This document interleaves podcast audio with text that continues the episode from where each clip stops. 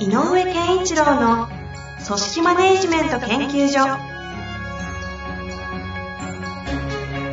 組織が一体となりゴールを達成する究極の快感。上場企業から中小企業まで延べ200社以上の支援を行った井上健一郎が組織人に関するあらゆる問題を分かりやすく解説します。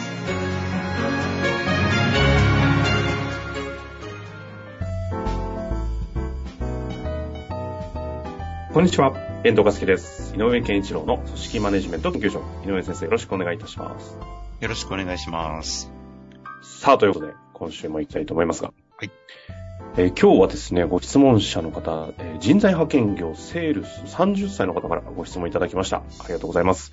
早速紹介していきたいと思いますが、えーいつも楽しく拝聴させていただいております。一つ質問をさせてください。私は8人の部下を抱える営業マネージャーです。昨年度新任で着任し、計画120%超えの実績を無事に出すことができました。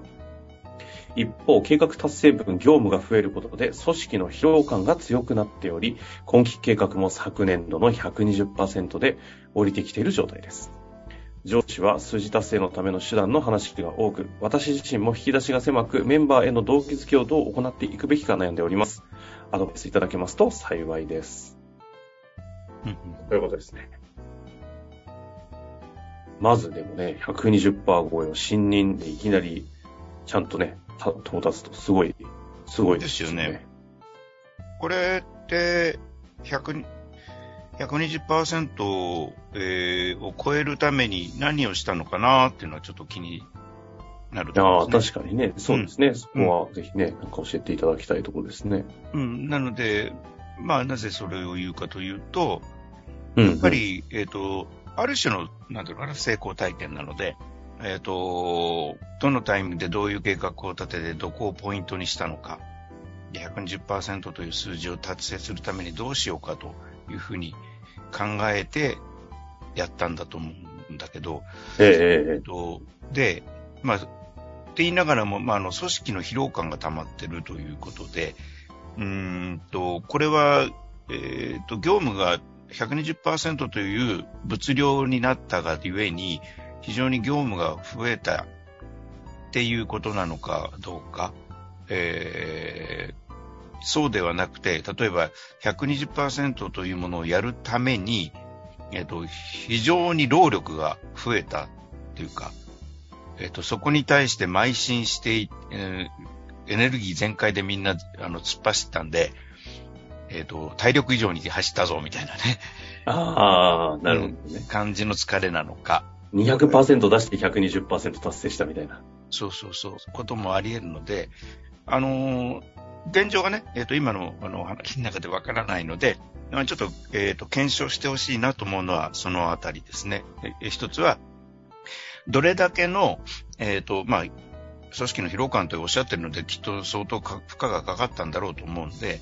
その負荷というのは何の負荷だったのか、何に対して何をすることに対する負荷だったのか、つまり、例えばだけど、えっ、と、1個の契約を取るために、えー例えば20、20ま、20箇所回らなきゃいけないと。だいたい20分の1の制約率なんだよ。じゃあ120%やるときには、20じゃなくて120%をそれにかけたかい、ね。っていうとにかく行動量。そう、行動量みたいなことが、えっ、と、必要だと思ってやってきたのか、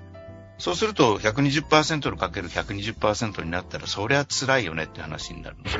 そうですね。うんもうこれ2、3年続いたらどうしちゃおうって感じですそういうこと。なので、ということは限界が来てしまうよまあ、それを行動量だけで解決するんであれば人を増やすってしかないのでね。うん、あの、シンプルではあるけど、その答えしか出ない。でも、やっぱり、えっ、と、行動量だけで売り上げ上げていくっていうことが、あのーなんだろうな、限界はで必ず出てくるので、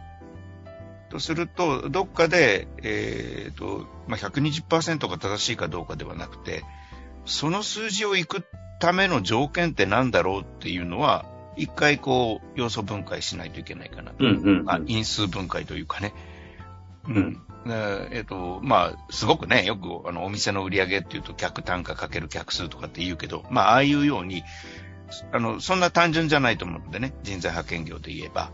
いろんな要素の中で、ね、価格が上がっていくということ。ね、すごくシンプルに今あの、あの、120%値上げすりゃいいじゃんっていうこともあるんだけど、そんな、もちろん簡単じゃないんで。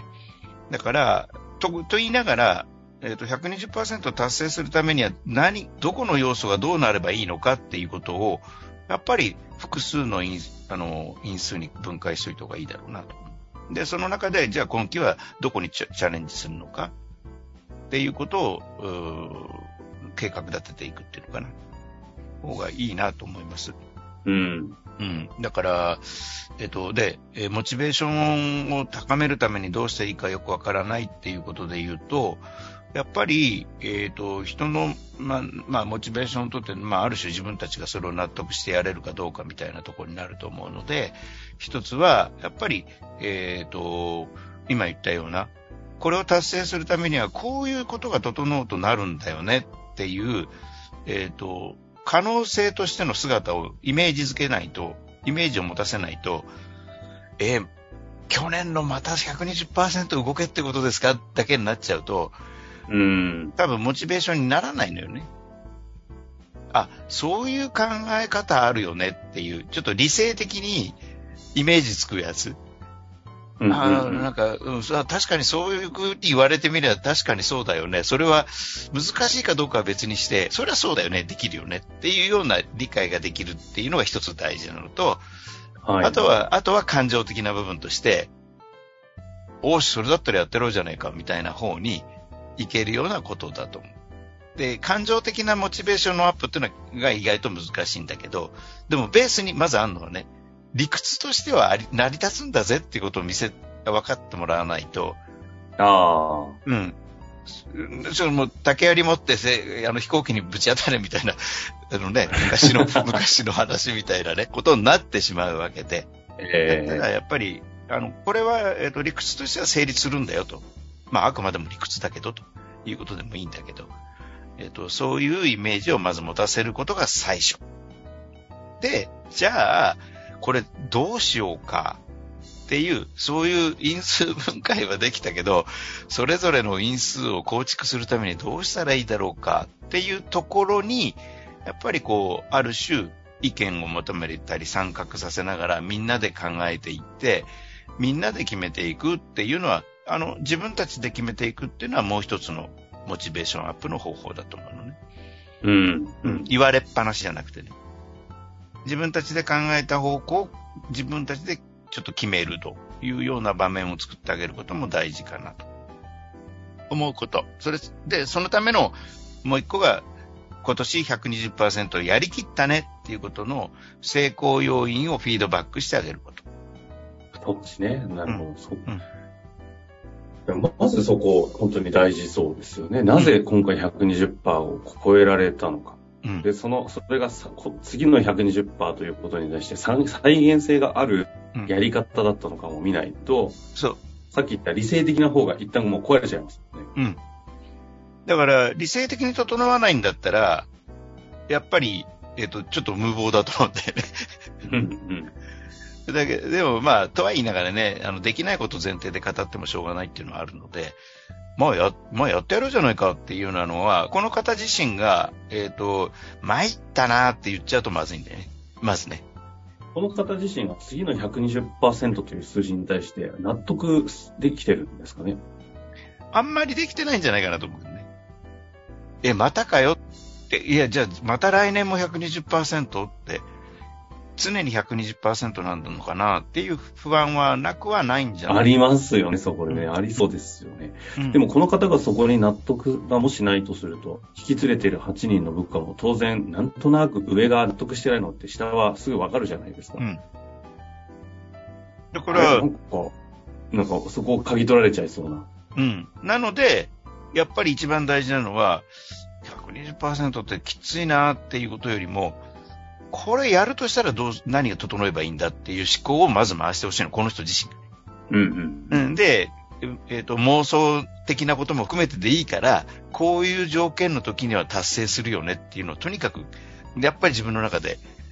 えっ、と、出してほしい。でそのために今回の120%達成を一旦まず予想分解、因数分解して、で、特定再していく現できるもの、それと、さらにやってきたことをさらに1.2倍できるものとできないものっていうのがあるので、うんうんうんうん。だからさっき言ったように、行動量で1.2倍に単純に上げたとしたら、こそのさらなる1.2倍の行動力は、行動量は、これはこの今の疲弊感からしたら無理だなという前提であれば、他の策をそこに投じなきゃいけないので、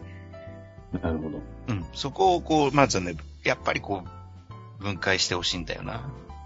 そこから物事は始まる。あの、えっ、と、成功要因の分解と、新たなる120%に向かうときの、えっ、と、それを成功するとしたら何の条件が整えばいいのかっていう。この分解が、やっぱり、一番最初にどうしても通らなきゃいけないところじゃないかなと思う。いうことですかね。まあ、でも一度、すごいいいタイミングでご質問いただいているという意味で言うと、まあ、改めて次の120%に向けた、まずはその過去の振り返り、整理をして、で、新たな今回次の手のこの冷静な部分と情熱的な部分の両方踏まえた上での戦略をもう一回練ってみて、腹落ちするのかっていうのをちょっと一回思考してみるっていうタイミングなのかもしれませんね。そう。でね、そういうことを必死になって、えっ、と、む無謀かもしれないけど、こんな、こんな策もあるよ、こんな策もあるよっていうことを、やっぱり、えっ、と、リーダーが一一生懸命語った場合って、部下は、うんこれならやれそうだからこれやりましょうかねとかっていう意見に変わってくるから、やっぱりその姿を見てるよね。うん。あの、それは、えっ、と、さっき遠藤さんが言ったように、参っちゃったよねって押し付けられちゃったなっていうままで言うと、それも下にバレるのと同じように、うんう。ん。ででも、なんとかしてみるぞって、もう、あがき切ってみせるぞみたいな覚悟を持ってると、案外それは伝わるので、なるほど。うん。中あとはには、、あの、振り切って300%の達成っていうのをやっちゃったりしてしたら、あの、上司も次120%って言わないでしょうしね。うんあの、それもすごくいいアプローチでね。あの、対、えー、20%アップとかって言わずに、な、みんなこう悔しいからさ、倍するってどうすんだみたいなね。いう問いかけをしてみるっていうのも一つのいい刺激。あ素晴らしいアイデアだと思います。思考のヒントとして、は弾き飛ぶ可能性はありますよね、そういう。そう、なんかね、大体そういう時3倍、5倍、10倍の世界出る。そうそうでもね、そういう発想しないと、あの、イノベーティブなアイデアは生まれないってよく言うもんね。そうですようね。ん。ちまちま10%アップとかってやってるんじゃなくてっていうと。確かですね。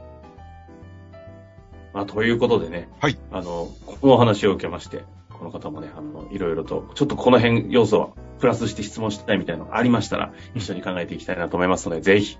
はい。遠慮なくいただけたらと思います。はい今日のとこ終わりたいと思います。井上先生、ありがとうございました。ありがとうございました。